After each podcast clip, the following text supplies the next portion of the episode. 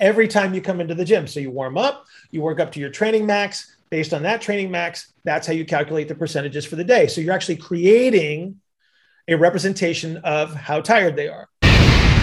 Good morning. Happy Monday. I have Neuro Coffee in hand and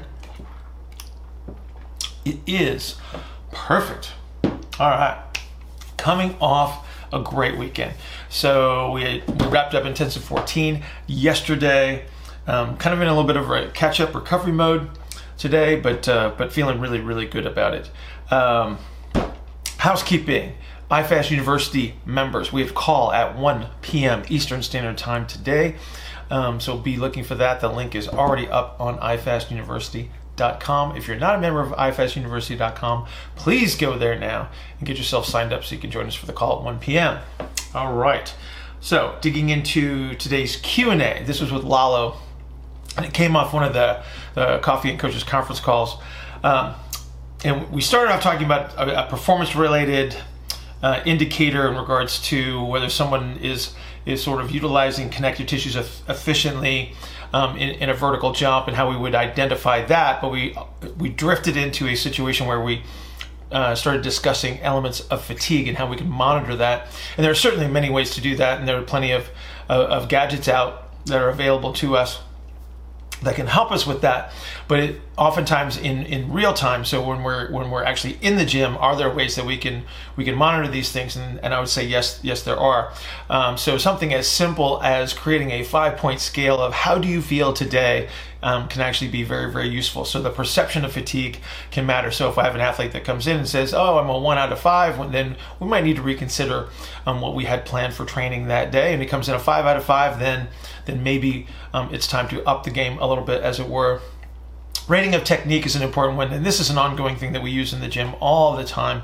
As a coach, is you're monitoring technique of your of your athlete, and if we start to see a technical breakdown, then we can we can identify the fact that okay, so maybe we overshot the intensity a little bit, or they're starting to accumulate fatigue, and it's time to shut it down and move on to the next activity or or end the workout uh, for today. In combination with that, we can use the athlete's perception of exertion. So how hard does something feel? So the big question would be after you perform a set, it's like how hard was that? I compare that to my rating of technique and then I make the decision as to whether we're going to move that weight up, stay the same, or, or lower down, or once again moving on to a new activity.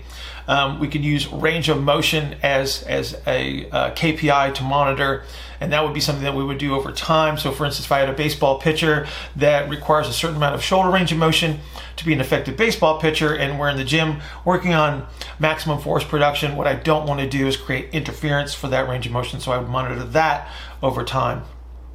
One of the cool ways to uh, uh, monitor fatigue in the gym is, is just to perform a training maximum for, for the day. So let's just say that I was going to train at a five rep maximum for that day. I'm going to perform sets of three at 5 RM and then I would accumulate volume based on how many sets I can perform of three at that 5 RM, but I would have to train up to that five repetition maximum for the day. If I monitor that over time, what I can see is I can see fluctuations in the five repetition maximum and determine how we're going to identify uh, fatigue in, in that regard. So we're always training at an optimum level so that your 5 RM may fluctuate and so we can adapt the workout to your level of fatigue in, in that manner.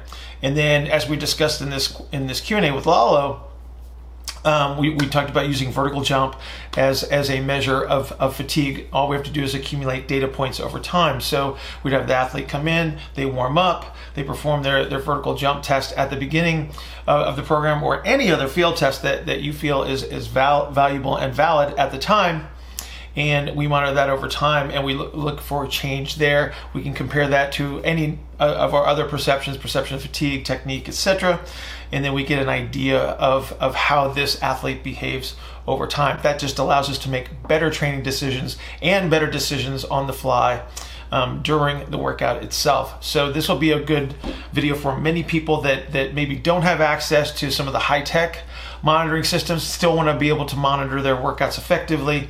Um, so again, uh, I think you'll find it valuable. So thank you, Lalo. If you would like to participate in a 15 minute consultation, please go to askbillhartman at gmail.com, askbillhartman at gmail.com, and put 15 minute consultation in the subject line. We will arrange that at our mutual convenience. Have an outstanding Monday. I'll see you on the IFAST University call at 1 p.m. Eastern Standard Time. Lalo, you out for a walk, man? Yes, sir. Early before it gets to 103 degrees with 99% humidity. um, cold here this morning. So, yeah. Good morning. Um, so I have a, a basketball player um, transitioning from high school to college, but he's very recreational in his basketball. Basically, he goes to the park every day, spends two to three hours in the park playing basketball with his friends. Yep. So I've been trying to not do a lot of the low amplitude um, plyometrics and ballistics with him for the connective tissue talk that we just had with Andrew. Kind of like the same thing. Yeah. But so the frequencies and the rate of force productions and all that are, I want to, I've, I've been focused on more magnitude. I've been focused on like, let me just do the little bit of heavier weight training. Let me see how you transition from a yielding to a overcoming action and those kind of things. And the reverse banded that we did a couple months back, I don't know if you remember, worked really well for him to Awesome. not do the double bounce on the box because he uh-huh. had the double the double tap on the box. I got you. And I don't know how much more to push him because of how much he already does um, on his own, Yeah. you know? So I don't know if you can reference me to any type of research or book that can help me understand the recovery process of the connective tissue so I can have an idea of programming. How Yeah. often should I program him and how much magnitude to do that based on what he does? Yeah. Um, do, do you do you test him at all? Yeah, I, I well, I mean, I don't have a, a jump pad or anything, so I just take video on like how high he jumps on there, or You could, um, you I could- take slow motion videos. yeah. Well, yeah. you could do it with you could do it with chalk or a post-it note, right? Yeah. So so what you want to look at is the differential between his counter movement jump and his static, like a hold jump, and use that differential to guide your process. Right. Okay. So if he's if he's like if you got a big big differential there, then he might need a little bit more bouncy bouncy work. If it's a very uh, I'm sorry, if there's a big differential there, he's got the bouncy part, and you focus on magnitude. Okay, so like take test of a penultimate step, standing still, and Right, then also just- like a rebound. Yeah, you, what, what you're looking, what you're you're you're trying to figure out is like, okay, um, if I take away if I take away the yield, how much force does he produce? If I give him the yield, how much force does he produce? So is he is he elastic so he can store and release a lot of energy? So his counter movement jump is really really high, but he, but you have him hold for a count of four or five before he jumps, and it's not very high. Okay, then you know he's very efficient with his connective tissues, and you need to focus on magnitude. Right, because I can't really like I, I don't know if if he's also fatigued in any way from the amount of playing that he does. Okay, so you monitor him over time. So every time you see him, warm up, do your jumps, make your comparison, and then see what happens over time. Because you all you're doing is so all you're doing is monitoring fatigue, right? So Yeah. that's if you've ever do you, do you ever have anybody like uh, on a regular basis work up to like a training maximum for the day kind of a thing to to calculate percentages and things? You know what I'm talking Like about? work up that day or through like a four week cycle. every day kind of a thing so so how do you know how do you know how well somebody's recovered in the weight room uh-oh did i lose you Sorry, no, yeah, I'm good. I'm good. well if, if you if you're just okay if you're working with one of manuel's weightlifters Right. okay. And let's just say you're working off percentages for the day. So you're going to do you're going to do you know so many clean so many sets of cleans at 75% how do you know what 75% is for the day? You Right, well- to, you work up to a training maximum. Okay. Every time you come into the gym. So you warm up you work up to your training max. Based on that training max that's how you calculate the percentages for the day. So you're actually creating a representation of how tired they are. And then you monitor that over time. And so you need you need data points right over time but you can do the same thing with a vertical jump. So let's just say your boy comes in he's got a 34 inch vert today and that's your first measure. And then next time he comes in he comes in and, and he goes 35 inches. And so that means that he jumped better. So either your training is, is like stellar or he's just better recovered. Then he comes in on a Tuesday, having played, you know, 17 hours on the blacktop yesterday, and he comes in and he's a 31. Right. You, you just you need you need some you need some way to track. So your KPI for him may be that like what is his counter movement jump and then what is his differential between the counter movement and the whole jump and that will tell you it's like where where are you in this process but you but you're going to track it over time should i have some type of control also like tell him hey look just give me one week of resting of not going to the park so i can have a like an idea of if you have seven days of recovery what right. would be your normal jump you know yeah well good luck with that but yeah you can do that I just don't yeah, think I just don't think you're going to be able to convince.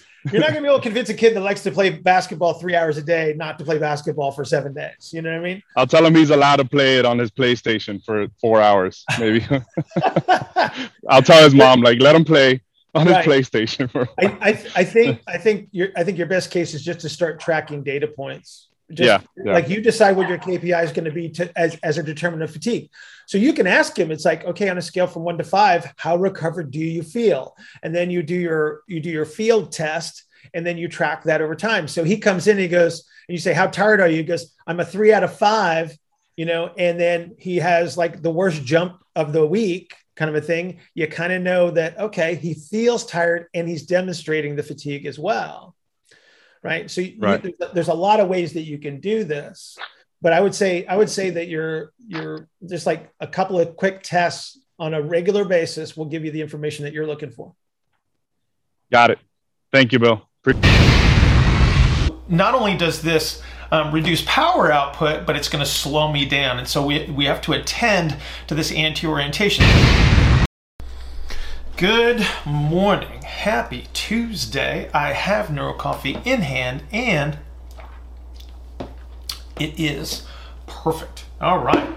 Man, busy Tuesday. Got to dig straight into today's Q&A, um, which is dealing with the influence of an anteriorly oriented pelvis on change of direction. And so I'm going to show you a clip that's uh, associated with with how this influences a baseball pitcher's ability to change direction as they push push off the rubber. But we can also apply this to any athlete that has to perform some form of change direction. So if we had a soccer player, a court court sport player of any kind, where they have to do some cutting, this is going to be a similar influence. And this is in regards to the the influence of an anti-orientation. So remember, the, the way we're going to identify an anti-orientation is the entire pelvis is moving as a unit into its anterior orientation. This is to create an IR force downward into the ground, but we're also going to sacrifice external rotation ranges of motion in the hip. Um, the other byproduct of this, and this is the part that, that's, that's probably a, a bigger influence, is that I'm going to move the center of gravity forward very, very quickly. So if we were looking at a foot, remember as my as I get this ankle rocker element um, as I'm pushing force down into the ground. This is my IR force into the ground. If I anteriorly orient the pelvis above the foot, what I'm going to see is I'm going to see this tibia translate very, very quickly. So what's going to happen, I'm going to move towards max P very, very quickly, and I'm going to lose my heel contact my center of gravity is going to be moving forward really quickly over the foot. If I was a sprinter, I wouldn't be so concerned about this because they're going to try to translate themselves forward in this direction. But if I'm going to change direction, which is perpendicular to this, this orientation of the foot, what's going to happen is, is I'm translating so quickly in one direction that I have to create a delay strategy by lifting up the heel, moving towards ER. So I'm going to go upwards first. I'm literally going to be lifting my center of gravity up to slow down in that forward direction before I change direction. And then we get this little hop off of the, uh, the forefoot as I'm sort of pivoting off, off of that forefoot. So not only does this um, reduce power output, but it's going to slow me down. And so we, we have to attend to this anti-orientation. So from a strategy standpoint, there's any number of ways that we're going to be able to posteriorly orient the, this pelvis. But the one thing that we want to make sure is, is that we're not using this anterior orientation as a substitution for internal rotation. So we start to think about strategies in that regard. Um, what we may want to start to do um, to capture some true internal rotation or middle propulsion is, is something that's going to slow this tibia down. So we could use a right foot forward split stance. Um, if, if this is a right-sided issue, right foot forward split stance, sort of a Pallof press, static holds. We can do the same thing if, if they can access internal rotation, then we can do the same thing in half kneeling.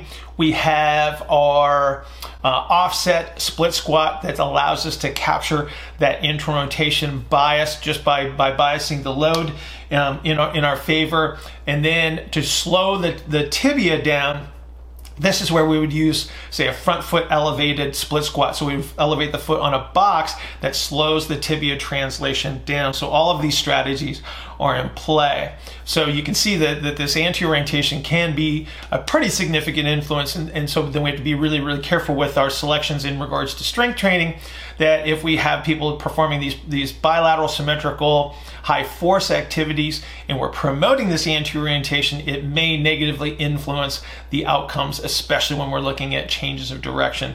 So program carefully. If you'd like to participate in a 15 minute consultation, please go to askbillhartman at gmail.com. Askbillhartman at gmail.com. Don't forget to put 15 minute consultation in the subject line, and we will arrange that at our mutual convenience. Everybody have an outstanding Tuesday. We're going to cut away to the discussion of change of direction with a baseball pitcher, and then I will see you all on Wednesday.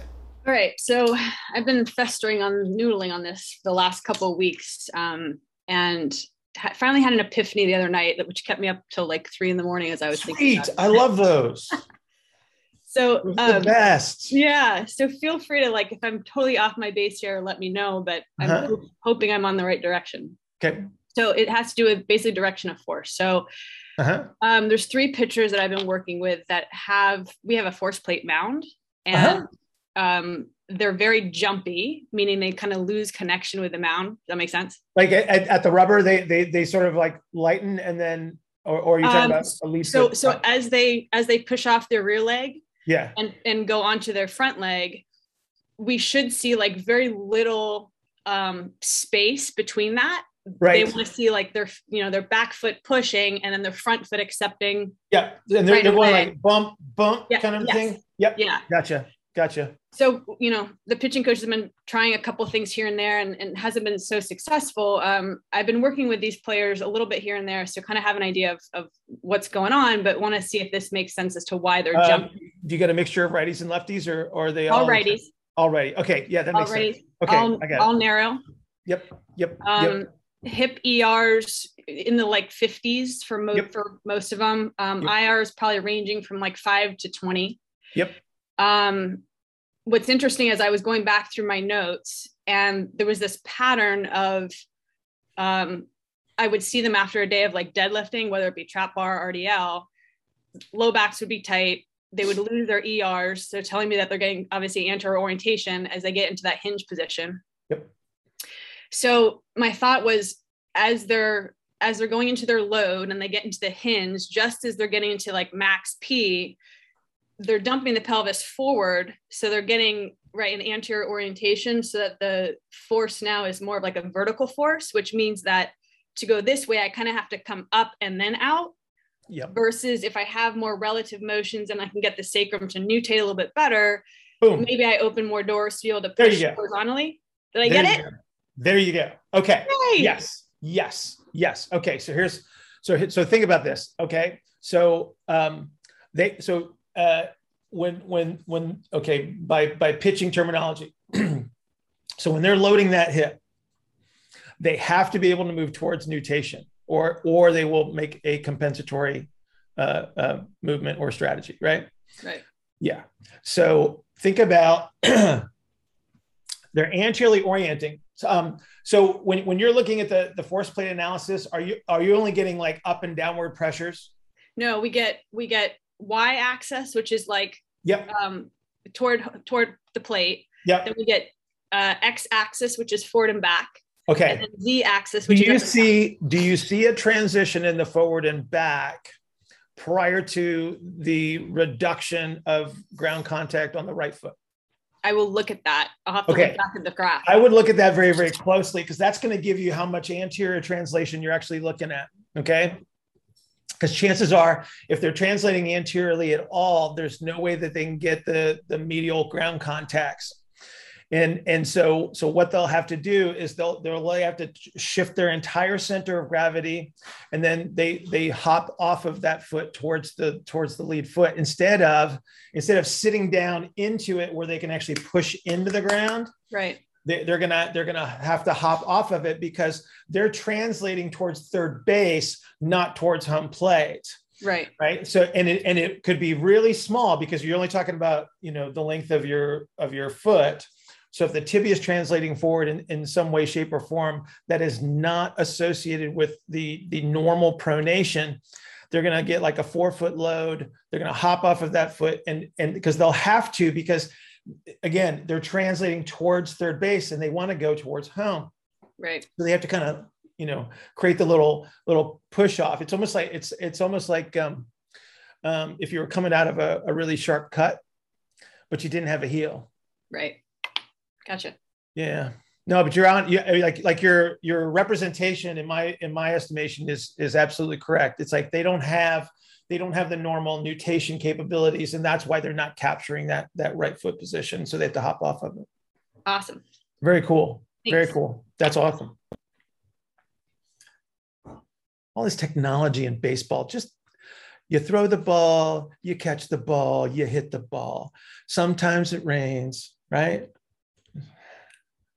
Sometimes you win, sometimes you lose, sometimes it rains. There you go. That's the quote. All right. That was Bull Durham. Anybody that has not seen Bull Durham, it is now on your list of things to do for the weekend. Okay. The most important baseball movie ever made. Just don't compare yourself to somebody that has been through the process and is in a, in a, a much deeper um, state of evolution, as it were, in, in their professional development. Good morning. Happy Wednesday. I have Neuro Coffee in hand and it is perfect. All right. Well, today's Wednesday. That means that tomorrow's Thursday. And 6 a.m. tomorrow, we have the Coffee and Coaches Conference call as usual. Great groups of people, great questions, total fun. I will continue to do these as long as they remain fun. I think we're in the high 60s for, for um, almost consecutive weeks. Had a couple vacations in there, but but in general, we're doing this thing every week. We will continue to do so as long as there's interest. So please join us. The link will be on my professional Facebook page just prior to the call, 6 a.m. Eastern Standard Time. Okay. Um, today's Q&A. So, th- so this came out of uh, an email, and uh, there was two students actually kind of asking the same question, and they want to know about okay, what was your philosophy coming out of school? Um, how did you evolve? Uh, you know what you do, and because they're a little frustrated, I think, as far as the, the process that they're going through right now, and I think it's pretty standard um, operating procedure for for most students, especially when they experience a little bit of the overwhelm of the information that's available and all the viewpoints and the opinions, and they're just not sure um, which way to go. Truth be told, I didn't have a philosophy coming out of school because I was an idiot. And um, then you just get smarter over time. So experience matters, failures matter. The thing that you don't want to do as a student, um, especially when you're first starting in, in any um, adventure, if you will, um, and, and your, your evolution is don't compare yourself to somebody that has been through the process and is in a, in a, a much deeper um, state of evolution, as it were, in, in their professional development, um, you, you can't compare yourself. You can only compare yourself to yourself. And so look where you've already been, look where you're headed, and then move forward. And then you can, again, always look back and make the comparison and say, okay, I've made progress in this manner, but don't compare yourself to other people. That's, that's the worst thing you could possibly do. Um, so this today's clip actually comes from a call that we did, I think, back in January, where where Nikki and Borbala both asked asked some questions in, in this regard. It's like, you know, what was your philosophy? How did you do this? What are what are the the most important things to keep you moving forward? So hopefully, this is a useful call for a lot of students um, and then maybe some professionals that, that might be early in their career that, that get a little frustrated as well. So I think it'll be helpful. Um, if you would like to participate in a 15 minute consultation, please go to askbillhartman at gmail.com, askbillhartman at gmail.com, put 15 minute consultation in the subject line. We will arrange that at our mutual convenience. Don't forget to include your question in the email. That would be really, really helpful. If you do that, Everybody have an outstanding Wednesday. I will see you tomorrow morning, 6 a.m. Coffee and Coaches Conference Call. Have a great day. I got a question, Bill. I got an answer. What was your philosophy when you first started, and how has it changed days? Oh, Nikki, you don't want to go there. Why? Let's do it. do you know how old I am? Yes. You know how many? Do you know how many evolutions that I've been through? Yeah, let's hear it. Oh, it was horrible. It was miserable. I was I was an idiot. I was I, was, I would not send I would not send my worst enemy to to Bill Hartman year one. and so so again, it's like again, I, I I don't I don't think about that stuff too much, to be honest with you, Nikki, because I don't like I don't like where I was when I started. You know, it was kind of embarrassing. And um, but yeah, I don't know. It, it's just it's just been an evolution. Like the last ten years have been really really good. I've just been able to ask better questions because I, have had enough reps and, and horrible miserable failures. You know, I think I was a I was I was young when I came out of school, so so the the the concept of failure was was um, something that I was afraid of. Rather, and now it's like it's just another part of the puzzle so if you want to go like like hardcore end game philosophy, that's probably the biggest thing. Is like I I'm just not afraid to to to fail anymore. Like so I did not have a philosophy when I came out of school. I was lost. I was I was a puppy. I was a I was a I had a oatmeal for a brain. That brings me to my next question. okay, it's the Nikki show. Go ahead. Somebody has to have a show today. Go ahead. Um, you mentioned that you felt lost after a thing. Have you ever felt lost during your career path? And what helped you like find your spot or your place in your career where you didn't feel lost anymore? So I quit for a year. Um, mm-hmm. I actually quit for a year. I did. I did something else. Um, because I thought it was going to be a big thing and it turned out to be absolutely nothing. Um, so coming back from that, um, that that was an, an, important. It was important for me to do that. I actually recognize the fact that um, there's only a few things that I'm good at. right? It's like I always talk to people. It's like emphasize your strengths because your weaknesses will always be weaknesses. And so, so that was a that was a year of discovery for me where I I did I found out it's like hey you know what I was really good at the other thing, and that's where I should spend my time. And then it it that's where the the the the drive started to come from. And and then again my curiosity coming back from that year um, it was exceptionally high. And so i just started asking a lot of questions and looking for the answers.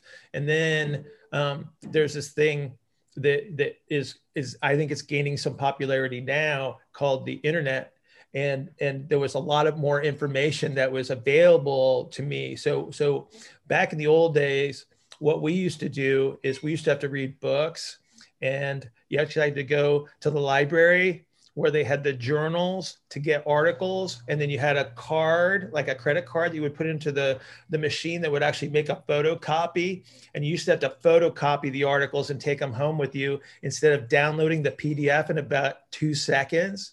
And so that's I, I would spend I would go to the there, there's a, a, medical school downtown.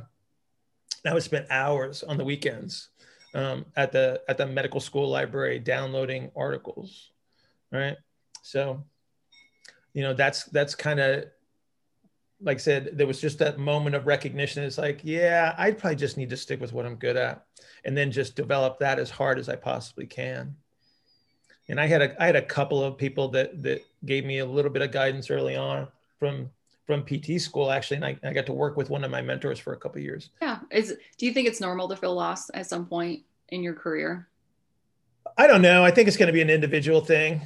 I think some people are just really really self aware, and, and that's the one of the greatest of superpowers. Um, and it just like some of us find it early some I like I'm a late bloomer. I'm I'm going to be 55 in May, so I'm, I'm a really late bloomer as far as I'm concerned.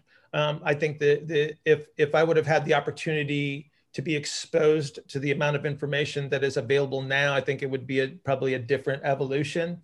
But I'm really happy about the way that it turned out because um, I'm I'm like ridiculously happy um, where I am in life in general. Like it took me forever to get here, but I'm really happy to be here. And so again, I think you just kind of everybody finds their own way, but but feeling lost is not something to to worry about as long as you remain curious and as long as you continue to ask questions and as long as you continue to seek more information um, and not just information, but but to gain the experience that goes with it. I have um, one more deeper questions on the Bill Hartman show this morning. like, can, we, can we just talk about infrasternal angles and stuff? uh, that's why everybody's here. No, go ahead. Okay. Um, so on that note, and like kind of like on the tail end of all of those, what do you think that personally like inside of you not outside of your environment or not necessarily the learning but you personally on the inside made you successful or made you who you are now like i know that like i think like you like you put out some of the answers but what do you think that's like the three like most successful traits in you like in- is it yeah Um, well, number one, I don't, I don't, uh, I, I'm, I'm happy. I don't know that I'm successful. Okay. I'm happy, which is more important. Um, having a curiosity about what you do is is is one of the most powerful things because it drives you to to continue to to progress, right? I still have questions. I still look for answers, right? And um, and so I think that that's probably a number one. Like the minute you stop being curious, you don't ask questions anymore, and then you make an assumption that you know enough, and then there's no growth. And and one of my greatest fears is that I'm actually an old man sitting in a nursing home, sitting in a wheelchair, and all this is being imagined, right? because that's where I don't want to be. I always want to be invested and, and excited about what I do. And so I think the curiosity is is the number one thing because it does continue to push you. Like when you're tired but you still have to answer that one question because it's just burning up inside of you to to have an answer. And and so so that I, I don't know if I would have a top three to be honest with you because I just think that the, the the curiosity drives the excitement, the excitement drives the motivation, and then then the discovery is the reward. So you know it's just eh, people like to talk about like they know something about the brain and they they say oh it's your dopamine reward system. It's like okay so let's just say that that that is what's going on. It's like every time you discover something new or something of value or something that kind of makes sense and you do get that that excitement you know like like you know getting the, the getting that perfect the the perfect red velvet cake with the extra uh, uh, uh, buttercream icing on it you know what i'm talking about you know and then you put the you put the your favorite uh, uh, uh, caramel flavored ice cream on top of it. Does everybody do that or is it just me? Um, so so you know it's that moment where it's just like this is perfect. And you feel that and then you get driven again. So but without the curiosity i don't think i don't think there's a cascade like that. And so so I, if you're not if you're not curious about this and and um, then you're not going to do well because the struggle is there for a reason to keep the challenge in front of you, which is really, really important. But if you're not curious and then you struggle, now you hate yourself and you hate every moment and you can't live like that. Good morning. Happy Thursday. I have Neuro Coffee in hand and it is perfect. Go ahead, Zach. Sorry. Um, so my question is going to be in regards to like interpretations of traditional external rotation measure at the shoulder um, mm-hmm. for contact with like a right-handed baseball pitcher. Gotcha. Um, so I'm just trying to think it through because assuming it's a high level athlete, they're going to have some degree, most likely, of like um, compensatory or compressive strategies that's going to potentially magnify the measure, um, whether that be like the turn to the right or they're tilting back on the table. Um, but then, assuming they've been throwing for a while, they're also going to have some degree of like retroversion um, that's changed what their theoretical norm is. Um, so I'm trying to figure out. I guess my question would be, how do you start to approach the idea of figuring out like what their norm would be? Um, because like the iterations from the shoulder to the hip, um, I wouldn't expect to see like a gross magnification at the hip on that side. Um, relative to what the magnification might be solely due to the retroversion on that side. Um, so I'm trying to figure out like if I'm trying to restore some degree of external rotation, um, what am I shooting for? And you're probably, I guess part of that is you're probably not shooting for what their norm is if you're because you don't want to bring them all the way back if they're an athlete. But I guess it's probably a good starting point to know where they should be. Okay. Awesome. How many times have you measured this person? Um, I'm, I don't have a specific person in mind. You know, I have a couple pitchers right now that I'm treating for like medial elbow pain. Uh-huh. Um, Okay. How, many, how many times you measured them? a good amount every time they come in. Okay. So how many measures do you have? How Uh, many, data, po- how many data points do you have for com- for comparison purposes? probably 10 at this point. Okay. And and you've got more than one pitcher, correct? Yes. Okay. Are they the same? No. Okay. So if you had to say that, let, let get two pitchers in mind. All right. Okay. And you you can see them both. One standing on the right, one standing on the left. Okay. The guy on the on the left, does he need more ER than the other guy? Or less? Depends. You don't, you don't know. No, no, no. Well, okay. I'm just saying if, if you're going to compare the two guys, you got 10 measures to play with here. So, so you've measured them more than once, right? And so you kind of know them a little bit. Mhm. The point is, is that you don't know.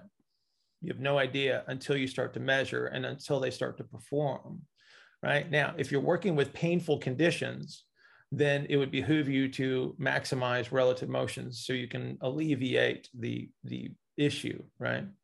First and foremost. When it comes to performing, um, and as they start to return to, to, to throwing, you need to continue to measure them as they as they ramp their their throwing back up to determine what would be optimal right so i'll have i'll have a pitcher that can come in and um, if we don't get him to like 135 degrees on the table then we know that we don't have his his peak level of performance. Another guy would come in and if i ha- if i saw that on the table i'd probably flip out a little bit and i'd go ugh we got like a crazy orientation. And he's going to come in he's going to say i get that right lat pain every time i throw.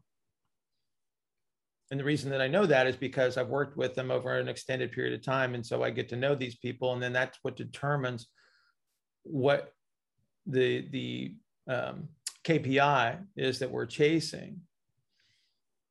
So the unfortunate answer is you need more data points to determine your your answer. So, so it's really not,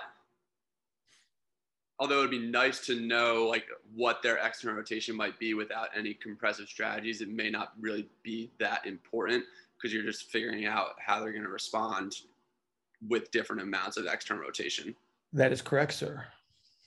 That is absolutely correct. Welcome to the complexity of working with an athlete because the way that they do things um, is not average, right? We've talked about this. It's like you can't treat them like average. You their their norm is their norm, not the norm. Okay.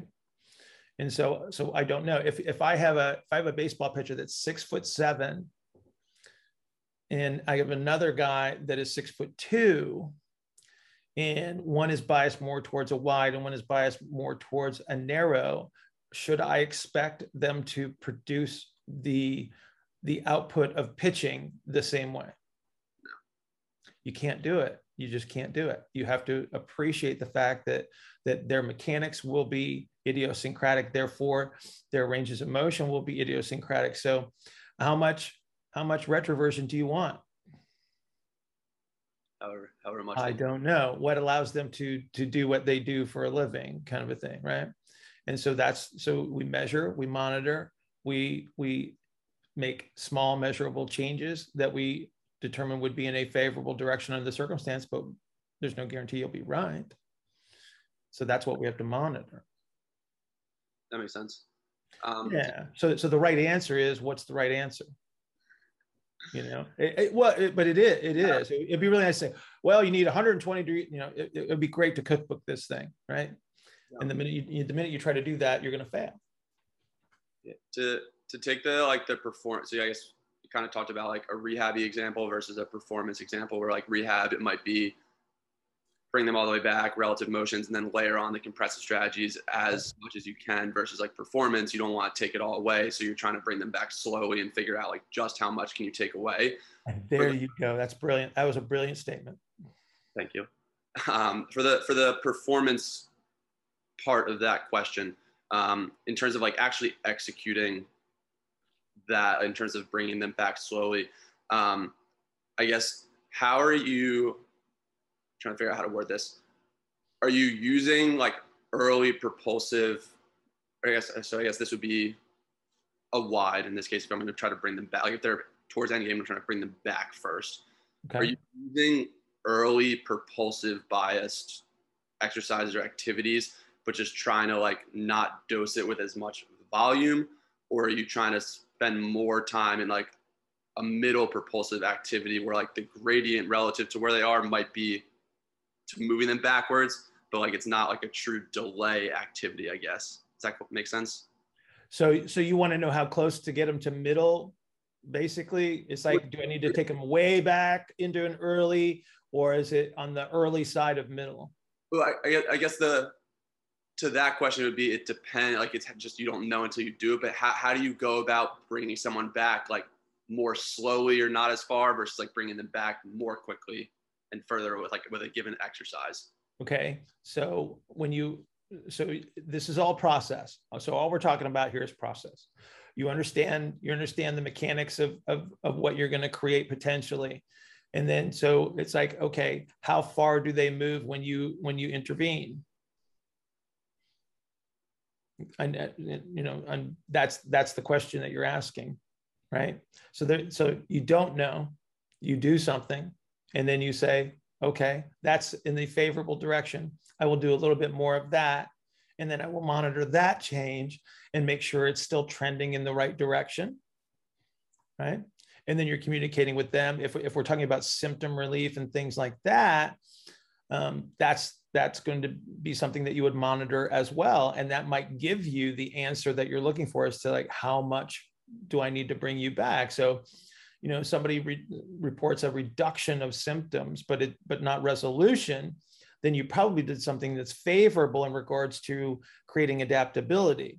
Maybe you didn't create enough. Maybe you didn't create enough in the right direction. So you know in, in those weird cases where you do something with an intention like let's just say you were trying to create er space and you, and um, maybe you moved them a little bit in that direction but you picked up a ton of ir and and they go, "Oh, that feels better," but you but in your head you're going, "Okay, but I that wasn't what I was really trying to do." Right? So you created more adaptability. So you expanded the, the, the excursion that they can move through, but you didn't access the starting position into ER that you wanted. Yep. Right. So again, that's symptom relief versus the performance aspect of it that that was your original intention. You still have to you still have to test right? So it's always intervention, right? And then reassess, and then intervention and reassess, intervention, reassess. Because, because again, the, the, the, the questions that you're, answer, you're asking are great questions, but they are resolved in process. Yeah. Because your predictive capabilities are slim. Yeah, I, I guess I, I'm recognizing that but it's also trying to figure out like from a conceptual standpoint, like trying to get to a point of where like my first decision is better. Um, like it, it's still it's still like a, a test retest obviously and even as always. but see see so here I, I, understand i'm not picking in here brother okay? The the the biggest challenge that you have is is not wanting i mean i know you want to know the answer but what it is, it's getting comfortable with the unpredictability and the uncertainty is where is where the issue lies because if you can do that and you just understand that this is process and and and always be you know forthcoming and honest with your with your patient or client and just say that we're going to do this and then we're going to test and we're going to see we're going to see what the answer is because you're not you're not like everybody else we have to treat you like you right? Even though they they are human and they have certain constraints and such we can't like I say we can't compare them to average and we have to compare them to themselves. Yeah. And that's the hard that's the really hard part right? That's why everybody likes that you know they they like the numbers and then they like straight planes and then they like you know average measures and and things like that because it, there's comfort in that but it's also limiting in your outcomes. Yep. Um, one more clarification point if you don't mind. I just want to ask Sure. questions like a slightly different way to maybe get a different answer. Um, if i'm trying to create a delay on a certain side does Yep. the activity that i choose have to have like a, a true early propulsive bias or does the activity just have to be earlier relative to where they are in space? Okay. Question you're you're moving through space you're walking through space. And you land you, you're you're in middle p on your right foot. Is that right foot moving faster than the other side? Middle p on the right foot. Um, I'm, so so your weight is on your right foot and you're you're stepping okay? You're in middle p you're like dead dead middle p. Is is the foot on the ground moving faster forward than the other side? No. okay so is that a delay yes. Yes. Right. Yeah. So remember delay is is not there, there is a delay in early for sure right? Because that's where you start to initiate slowing down that side with internal rotation. But if i'm still applying internal rotation into the ground i'm certainly not moving at peak velocity now am i? Right. right. So that side's still slowing down. So so there there you can create the delay in in all grounded activities right gotcha thank you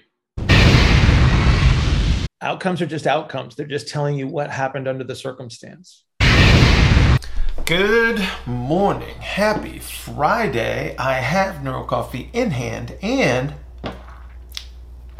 it is perfect. All right. We got a very busy Friday. We're going to dig straight into today's Q&A. Um, this uh, was a discussion with Alex from yesterday's Coffee and Coaches conference call. And we were talking about um, the delay strategy that's associated with early and what happens when you don't have access to that because you lack relative motion of the pelvis. So, real quick, let's just review this.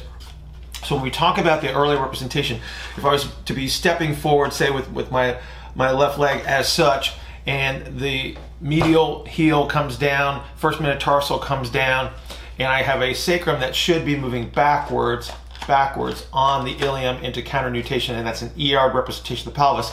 That represents the fact that we do have relative motion available to us. But what if we have the superficial com- compressive strategies in play? We don't have that relative motion available to us.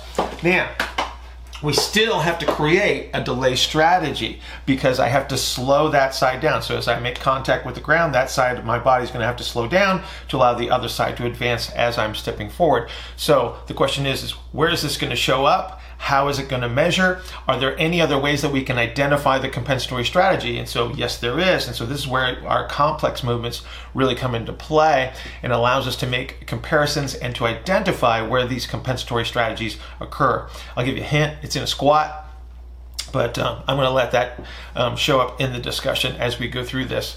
And if you'd like to participate in a 15 minute consultation, uh, please go to askbillhartman at gmail.com, askbillhartman at gmail.com. Put 15 minute consultation in the subject line. Please include your question in the email, and we will arrange that at our mutual convenience. Everybody have an outstanding weekend. Uh, podcast will be up on Sunday. Don't forget to go to the YouTube channel and subscribe there. And I will see you next week. Uh, so I have a question on posterior pelvic orientations uh-huh. and and how they arise. Um, whether it's something that can happen immediately or if other um, compensations have, or something else has to occur in order for that to happen later. My suspicion is potentially that if you lose like an early propulsive position, you then have to compensate with the pelvis in order to get the ER space. Um, but I was interested to hear what you thought. Okay, so so think about this for a sec. Um, if I don't have relative motion and I am walking across the ground, am I still having to create a delay strategy? For sure. Okay. So if the pelvis is locked into one piece, and let's let's make this really like crazy simple. So I have an ER representation because I'm a, I'm a narrow ISA person. Okay. Mm-hmm. I'm walking through space, but I don't have relative motion in the pelvis. Where would where would it most likely show up that I would be able to create a delay strategy?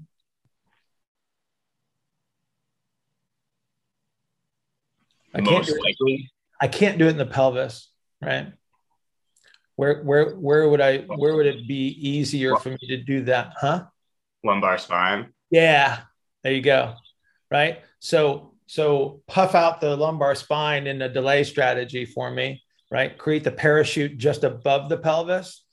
And if I move the spine in, into that expanded representation, what where do you think the pelvis is going to go because it's attached to it? It's going to go with it.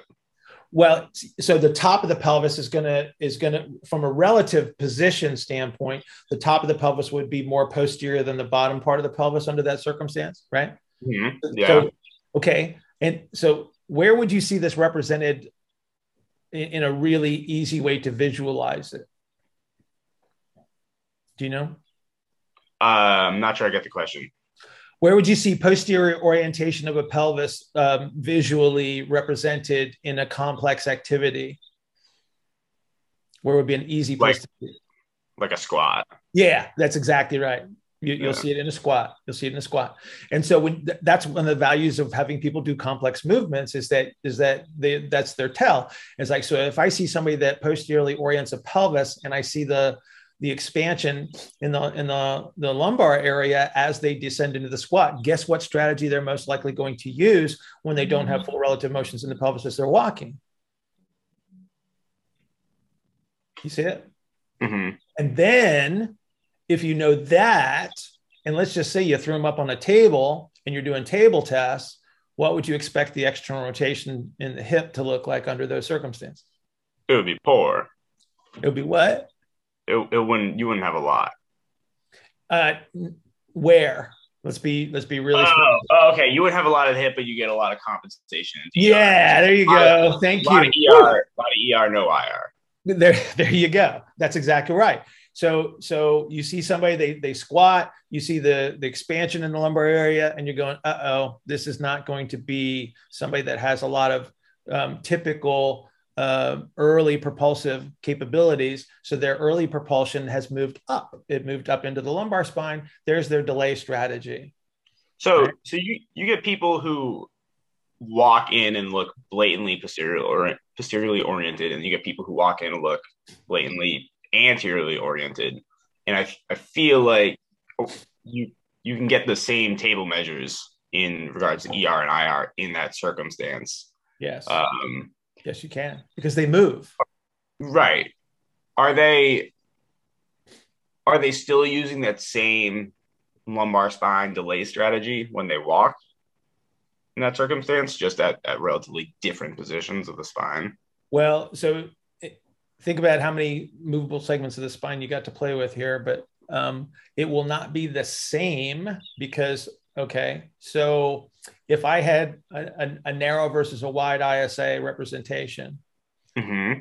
and let's just say you threw them down on the table, they roll all over the table as you're measuring them. And so the, the measurements appear to be the same, right? They're still turning, right?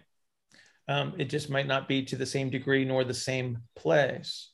Mm-hmm. So if if somebody, and we'll, just use an extreme example, if somebody decides that they're going to um, herniate L4-5 on the left side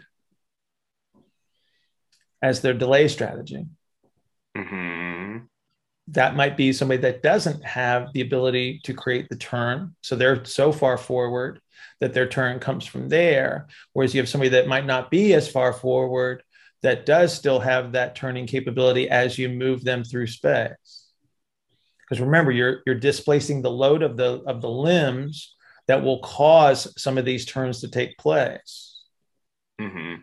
Right? Remember, we always talk about the difference between a straight leg raise and then traditional hip flexion ER IR measures. And because of the, the position that you're in, this is where you start to get the the the pelvic turning, uh, the pelvis turning as you uh, as you perform the measures. So it's not the same strategy Mm-hmm. per se. Yeah. Okay. So is the solution then to to go get some ER space first?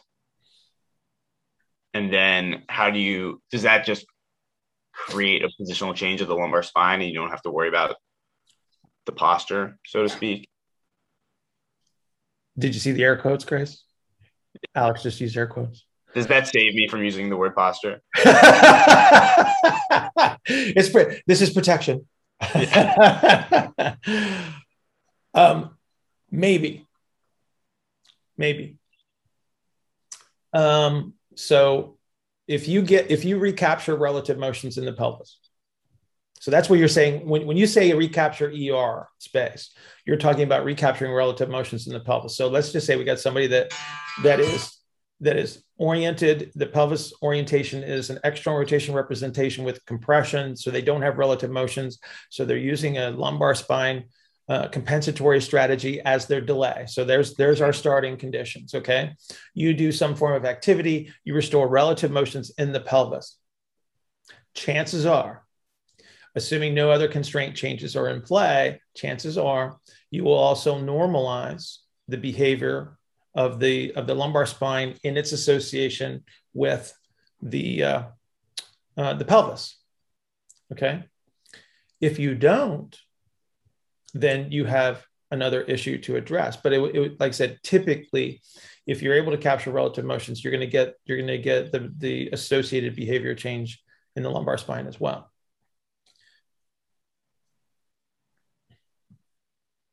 But but you have all sorts of like if you don't get that change, like if you don't recapture relative motion in in the in the pelvis, um, now you say, well, I might need to influence this thing from the lumbar spine to get the relative motions to behave appropriately, right? So now you got to start thinking of, of a position where I can move the spine from its delay strategy to a late representation of propulsion to create a turn in the lumbar spine and then bring the pelvis along with it.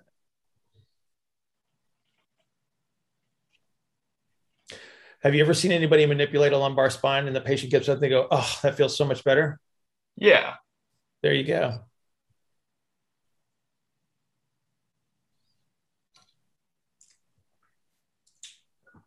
You're thinking. Yeah, I'm processing. Um, yeah. Okay. I yeah. But you'd you'd still have to go then cement it with some other like if you don't go access some ER space after that at the pelvis, you'll probably just bring them straight back into the same position. So it's just symptomatic relief. Absolutely absolutely it is right so you get a temporary you get the temporary expansion of adaptability through the through the manually applied technique but i didn't recapture enough relative motion systemically right to get the as they say the changes to stick hmm right? So you do get temporary relief. So you're on the right track as far as the intention is concerned which is adaptability.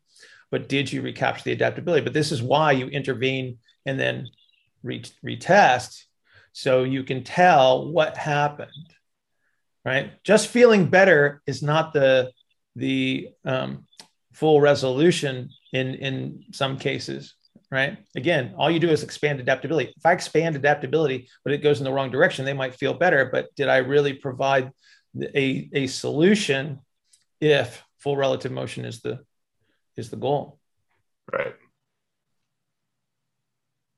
remember you're you're outcomes are just outcomes. They're just telling you what happened under the circumstance.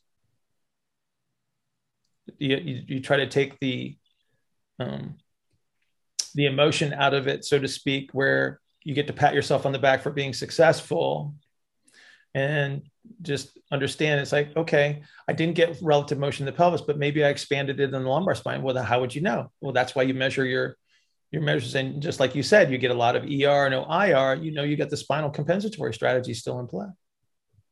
Gotcha. Okay very cool. Thank you